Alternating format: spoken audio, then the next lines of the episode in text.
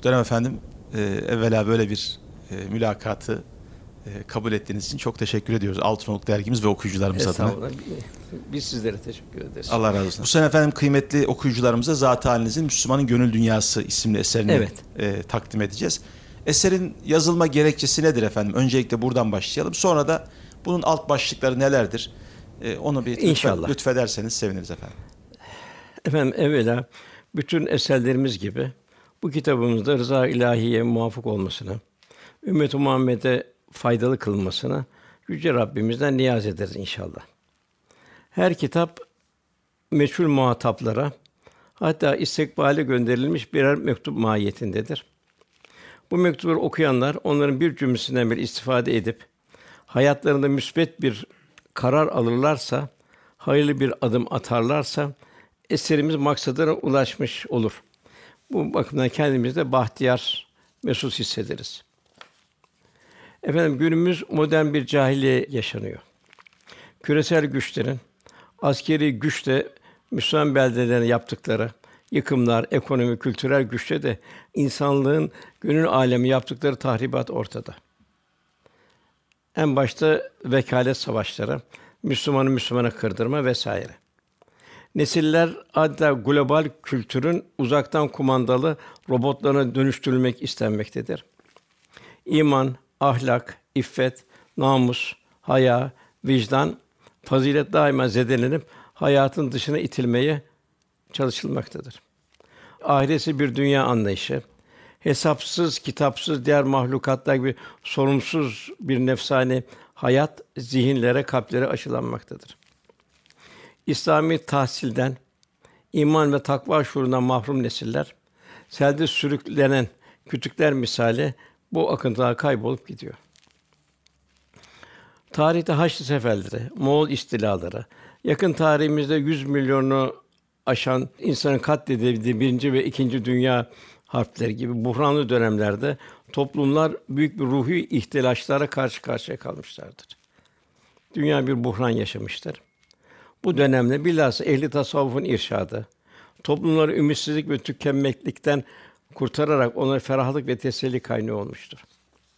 Zira yorgun gönülleri müsbet bir enerjiyle feyiz ve ruhaniyet adeta yeniden ihya etmiştir.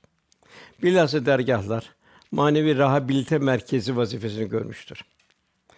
Bunun mukabil diğer taraftan bolluk ve rahatlık dönemlerinde yine ehli tasavvufun irşadı, nefsaniyeti dizginlemede ve istikamette korumada müstesna bir vazife icra etmişlerdir. Bu ikaz, irşat ve tebliğlerin günümüzdeki pek çok vesileden biri de elbette Kur'an ve sünnet ve hak dostlarının gönül iklimlerinden istifade ederek gönülle ruhaniyet, huzur ve istikamet telkinde bulunan eserlerdir. Bu eserlerin okunup tefekkür edildiği takdirde gönüllerin feyz ve ruhaniyetle tezyin edileceği muhakkaktır. Sadece bu eseri biz kendimizi izafe etmiyoruz. Bundan Cenab-ı Hakk'a sığınırız. Bu miri bir servettir. Resulullah sallallahu aleyhi ve sellem gelen tabiine, evliya Allah'tan gelen miri bir servettir. Biz bunları bir daktür etmiş durumundayız. Bizim durumumuz budur. Yine bu eserler, bu evliya Allah'ın bu güzel mesajları tıpkı gül, sümbül, karanfil gibi çiçeklerle müzeyyen bir bahçe üzerine eserek rüzgarın gittikleri yerde o güzel kokuları ve rayaları taşıması gibi. İşte bu eserde gönül dünyamızı Cenab-ı Hakk'ın razı olduğu kıvama getirip o kıvamda tutabilmek için hangi düsturlara riayet etmemiz gerektiği suallerine bir cevap olarak tanzim edildi. Ayrıca bu kitabın büyük bir kısmı yıllardır yazdığım kitap ve makalemiz seçme cümle ve ve onların muhtelif paragraflarından oluşuyor. Bu yönü adeta bir gül deste mahiyetinde olduğunu belki söyleyebiliriz. Velhâsıl bu kitabın muhtevası cihan dersen sır ve hikmetleri gönül gözüyle okumak bahsiyle başladık. Bu bahiste müminin kainatı ve hadisata günümüzde modern cahillerin maddi ve seküler bakış açısıyla değil, iman ufkundan, irfan zaviyesinden, ahiret penceresinden bakabilmenin lüzumunu ifade etmeye çalıştık. Ve bu bakışta Cenab-ı Hakk'ın kainat kitabını sergilediği kevni ayetlerden bazı misaller okuyucularımızın nazarı dikkatine takdim ettik. Kıymetli okuyucularımız da Bu misallerden çıkaracak manevi şablonla Hayat, Hadisat ve Kainat kitabında nice hikmet, sır ve hakikatleri gönül gözüyle okumaya muvaffak olurlar inşallah. Allah ile beraberlik bahsinde dünya ve ahiretteki gerçek huzurun kalbin Allah ile beraber bağlı bulunduğunu ait pasajları vermeye çalıştık. Sonra ikinci bölümde Hidayet Rehmi'nin Kur'an-ı Kerim'e tazim ile ülfetlerimizin artmasının lüzumuna yer verdik.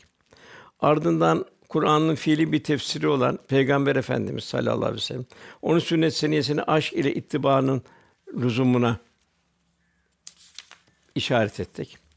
Daha sonra günümüzde en mühim kulluk mesulü biri olan gerçek zenginlik, gerçek saadetin infak Allah için verebilmek. Bahsil maddi ve manevi her türlü imkanından fedakarlığın bir mümin tabiat asliyesi haline gelmesine dile getirmeye gayret ettik. Ardından diğer bölümde israf, cimrilik ve ihtirastan sakınma bahsiyle şeytanın gönlü fısıldadığı fakir düşme korkusunun cimriliği aşımasının lüzumuna değindik. Bu korkunun yani Rabbine değil de malına sığınıp güvenme gafletinin gönlünde büyük bir iman zaafı olduğuna dair mesajlarını vermeye çalıştık. Ardından tasavvuf, şeriat, istikamet bahsinde tasavvufun Kur'an ve sünnet çizgisinde muhabbet, aşk, vecd ve istirak dolu bir gönülle yaşamaktan ibaret olduğuna değindik. Bu istikamet dışında kalan her şeyin tasavvufi hayatla alakasının bulunmadığına dair ifadelere yer verdik. Ondan sonra gelen bölümde nefis tezkiyesi ve kalp tasfiyesi bahsinde ise gönül alemine ilahi rahmet tecellilerinin nasip olması için manen temiz tutulmasının lüzumunu ifade ettik. Nasıl ki değerli mücevherat kirli ve lekeli kaplara konulmayıp tertemiz pırıl pırıl muhtena mahfazalar saklanırsa gönül aleminde manen temiz tutulmanız, ilahi tecellilerin mazhar olmasına onun izahı içinde gayret ettik. Yani nasıl kirli bir bardağa berrak bir su konulamaz. Hatta zemzem bile konulsa mahiyeti bozulur. Onun için kalp temizliği üzerinde, kalbin cemali sıfatları mazharı olması üzerinde duruldu. Yine Cenab-ı Hak götürdüğü en güzel hediye onun cemali esmasının tecelli halinde olabilmesi, münevver, mücella, musaffa, latif bir gönül aynasının olabilmesi, kalbinin bu kıvama gelmesi. Bu kıvamı korumak için tövbe ve istiğfarın lüzumu, seherlerin ihyası, ibadet hayatı, hiçlik ve tavazu, gurur ve kibirden sakınmak, affedici müsamaha, öfkeyi yenmek, şükür, sabır ve rıza, layıkına muhabbet ve müstakına nefret, salihlerle beraber olabilmek, fasıklardan, fıskından sakınmak, haramlardan sakınmak, hepsi birbirine mühim vazife ve mesuliyetlerimizi hatırlattık. Daha sonra huzurlu bir aile yuvası, nesil endişesi, gerçek ilim, gerçek tahsil, tebliğ ve usulü gibi fertte, ailede, toplumda huzur ve saadet manevi reçeteleri mahiyetine ölçüleri temas ettik. Yine bir Müslüman edep ve nezaketle yani müzeyyen bir rahmet insanı olmasının lüzumunu, bunun bir müminin alameti farika olması gerektiğini, manevi zirvelerin ulvi basamağı hizmet ile de gönlün ihya etmesi zaruretini izah etmeye gayret ettik. Bilhassa bugün bir yangın yerine matem ülkelerine dönen İslam aleminin ızdırabıyla muzdarip olmanın, yani ümmetin derdiyle dertlenmenin ve o yangından insan kurtarmanın ehemmiyetini dile getirmeye çalıştık. Son olarak da esas olarak olan ahirete dünyayı tercih etme şuuruyla bir ebediyet yolcu içinde bulduğumuzun idrakiyle yaşamamızın lüzumu ve bu fani misafirhanede yerli edasıyla oturma gafletinden sakınmamızın ehemmiyetine dair bölümlerle kitabımızı tamamladık.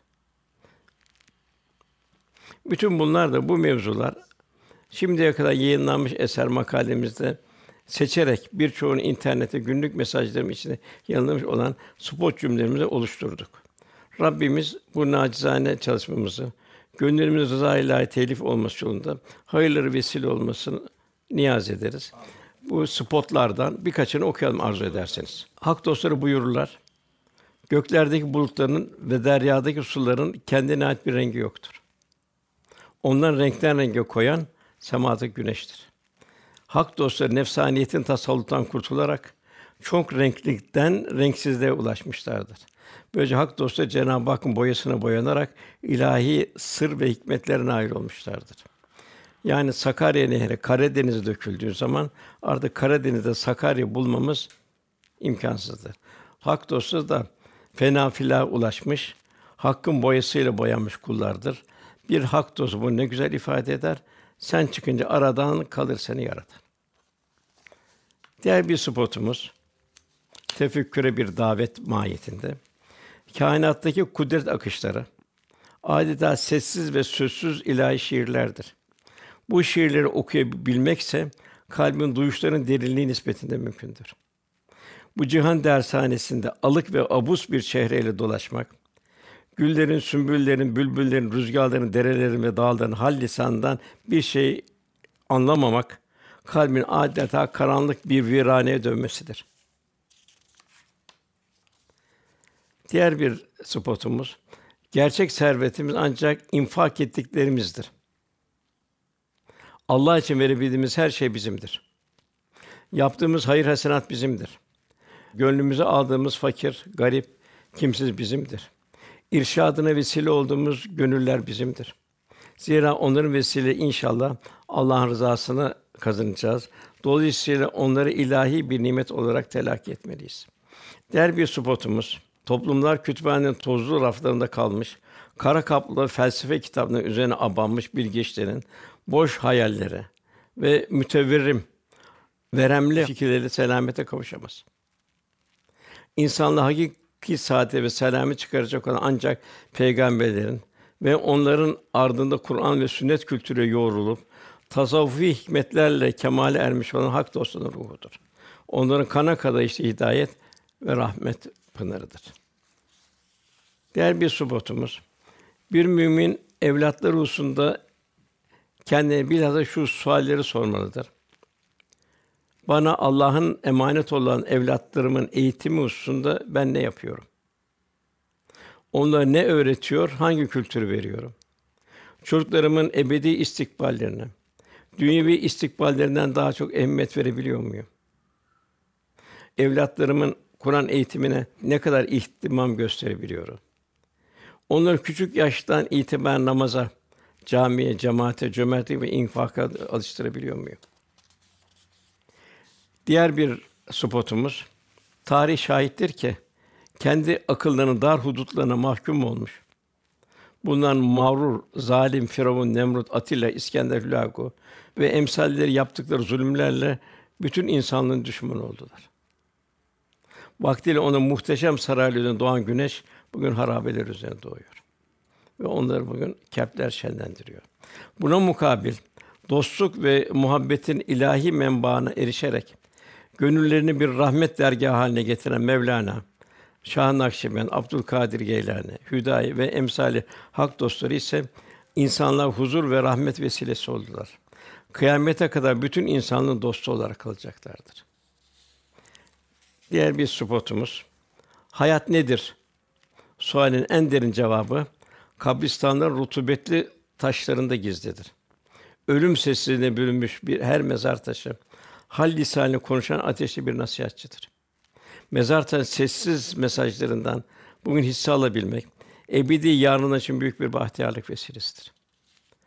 Yine hayat çarşısının en asil giysisi olan kefen, bütün fani alışverişlerin, gel geç zevklerin, tükenmek bilmeyen heva heveslerin iptal noktası değildir nedir? Birkaç mesaj içinden, yüzlerce mesajın içinde.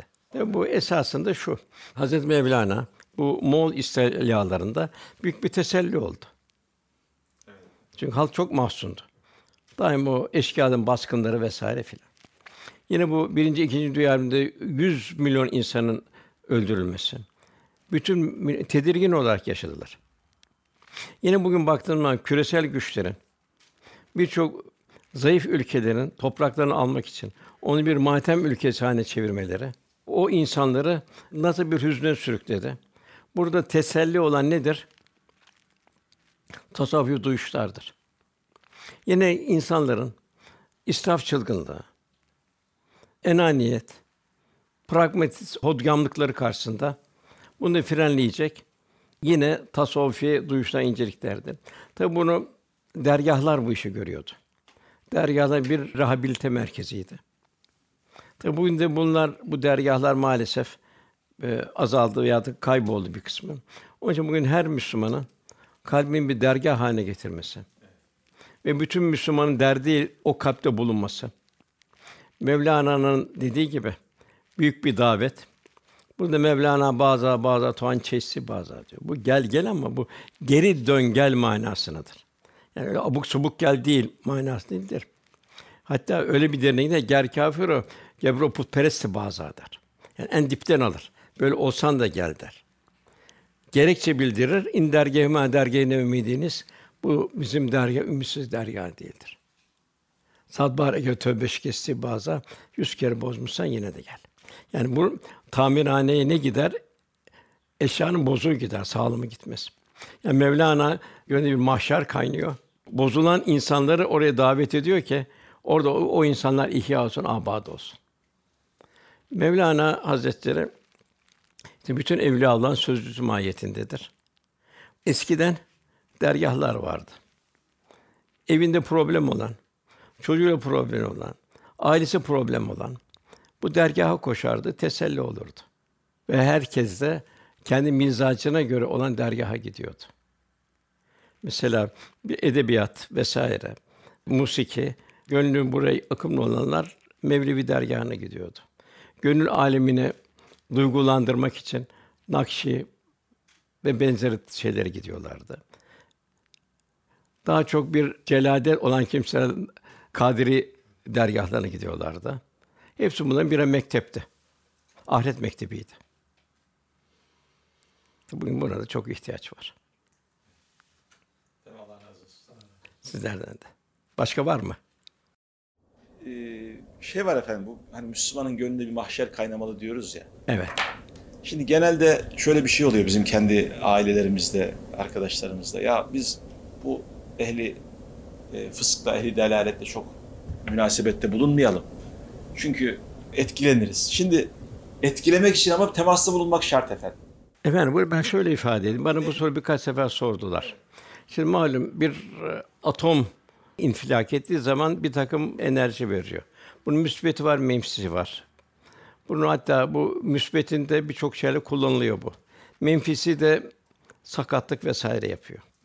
İnsan ruhundan da müsbetinden bir enerji çıkıyor. Bir radyo bunun da adı biz feyz ruhanet diyoruz.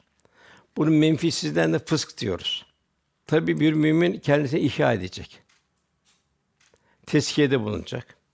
Ondan sonra kendisini devrin akışından mesul görecek. İşte sahibi dünyanın dört tarafına gitti. Ecdat dünyanın dört tarafına gitti. Tabi bunun için de kendisini bu ihtilatlardan ne koruyacak? Asiye vadimiz Firavun'un sarayında yedi. Fakat bütün Firavun'un zulmüne karşı imandan vazgeçmedi. Ne korudu? Takva korudu. Onun için bizim bu buyurduğunuz gibi bugün en mühim müsterşidi irşat. Yani irşat beklenen irşad etmek. Bugün de onları tebliğ için, onların fısk şeyinden kendimizi korumamız için takvayı bürümemiz zaruri. Takva nedir? Nefsane arzuları bertaraf etme, ruhani istidatları inkişaf ettirme, kendimizi ilahi kameranın altında, ilahi müşahedenin altında olduğumuzun kalpte şuur ve idrak haline gelmesi. Yani ayetin kelimenin mealiyle nereye gitseniz Allah sizinle beraberdir. Yani kalbin bu kıvama gelebilmesi. Bu şekilde ihtilat tesir etmez. Fakat ham bir kalple gidildiği zaman maalesef o kalp o şeyin e, tesir altında kalır. Mümin karakterini kıvama getirecek mefhumlarda teslimiyet gibi, rıza gibi, tevekkül gibi e, gönlün kıvamı çok ehemmiyet arz ediyor. Evet. Buna mukabil bu gönül kıvamı ile beraber amellerin de fiili ve bedeni olarak ifası da gerekiyor. Yani buradaki denge de e, demin Lütfü abimizin e, bahsettiği dengenin belki bir başka veçesi. Yani tevekkülümüz kalpte olacak, teslimiyetimiz kalpte olacak ama bu günlük amel hayatımızda fiiliyatımıza nasıl e, tenakuz teşkil Efendim bu tabi tevekkül teslimiyet son noktadan sonra olur. İbadetler bir vitamindir. Kalp ibadetlerle seviye kazanacak. İbadet seviye kazandığı zaman muamelat, muaşeret, ahlak, o kaideler seviye kazanacak. kalp bu duruma geldiği zaman kolaylaşır. Bundan sonra teslimiyete girer. Yani teslimiyet son noktadır. İlk nokta değildir. Hazreti Ömer radıyallahu anh sizde de çalışmayanlara biz tevekkül ehliyiz diyenlere siz teekkül yiyicilersiniz dedi. Tevekkül bütün tedbiri aldıktan sonra Cenab-ı Hak teslimiyettir. İşte mesela Bedir'de düşman müşrikler üç misli güçteydi. Harp aletleri bakımından çok çok daha fazla güçlüydü. Ve Eshab-ı Kiram Resulullah Efendimiz bütün tedbirleri aldı. Hatta sabaha kadar dua etti. Ebu Bekir adı Ya Resulallah Allah seni mahcup etmeyecek. Bu kadar kendini üzme dediği zaman Efendimiz yine devam etti. Ondan sonra ona bir teslimiyetle sefer edildi. O teslimiyet neticesinde Cenab-ı Hak Müslüman o kadar zayıf olduğu halde onu güçlendirme bir melek, üç melek, beş bin melek indirildi.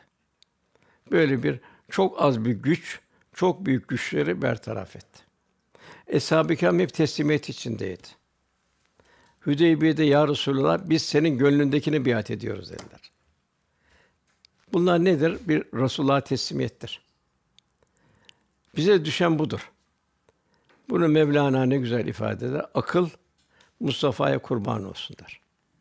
Yani Resulullah Efendimizin bütün haliyle kalbimizi aksettirebilmek, aklımızı Allah Resulü'nün kullandığı o muhtevayı kullanabilmek, aklın tükendiği yerde de la gaybe illallah teslimiyettir. Efendim e, buyurduğunuz gibi bu kalbi kıvama erişmek bir mesele. Müminin en önemli meselelerinden biri. Bir belki daha önemli mesele de bunu muhafaza edebilmek. Tabii. Kıvamı. Sahabe efendilerimizde bile görüyoruz. Yani Resulullah Efendimizin sohbetinden çıktıktan sonraki halinin değiştiği endişesini taşıyan sahabe efendilerimiz var.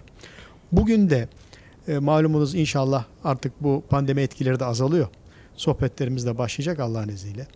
Bu kıvamı muhafaza sadedinde, bugünkü etraf mayın tarlası gibi sizin ifadenizle, ateşten bir çember içinde yaşıyor mümin. Bu kıvamı korumada, ulaşmak bir mesele, korumak daha büyük bir mesele. E, nasıl bir birliktelik? Sohbetlerin ehemmiyeti hakkında ne buyurmak istersiniz? Efendim tabii şimdi sahabi sohbet aynı kelimeden geliyor. Şimdi sahabi Resulullah Efendimiz sohbetini bulunca sahabi olarak isimlendirildi. Demek bu sohbet çok mühim. Sohbet sırf yani lafsi olarak okuma ve aktarma değil, kalbi olarak yani bir enerjiyi paylaşmaktır. Mesela bir koku şişesi patlasa o koku bütün salona yayılır. O kokudan herkes istifade eder, güzel bir rahiye duyar. Tersine affeden bir lağım patlasa oradan da mülevves bir koku yayılır. Onun için en mühim salih ve sadıklarla beraber olmak. Mevlana da buyur ki bak der bir kelp der Eshab-ı Kehf der beraber oldu der. Kur'an-ı Kerim'de ifade kazandı der. Hatta tekrarlanıyor. O kaç kişiyle beraber kelpte tekrarlanıyor. İkinci Tahrim suresinde iki peygamber karısı. Nuh Aleyhisselam ikinci, Lut Hazreti Harun. Yani kocaların peygamber olduğu halde onun fasıklarla beraber olması kocaların peygamber olması fayda vermedi. Ameli salihler olacak, salih sadıkalar beraber olacak. Resulullah sallallahu aleyhi ve sellem ben buyurdu ki kızım Fatıma dedi. Aman dedi şerri şerri çok dikkat et dedi. Aksi halde ben sana bir faydam olmaz dedi.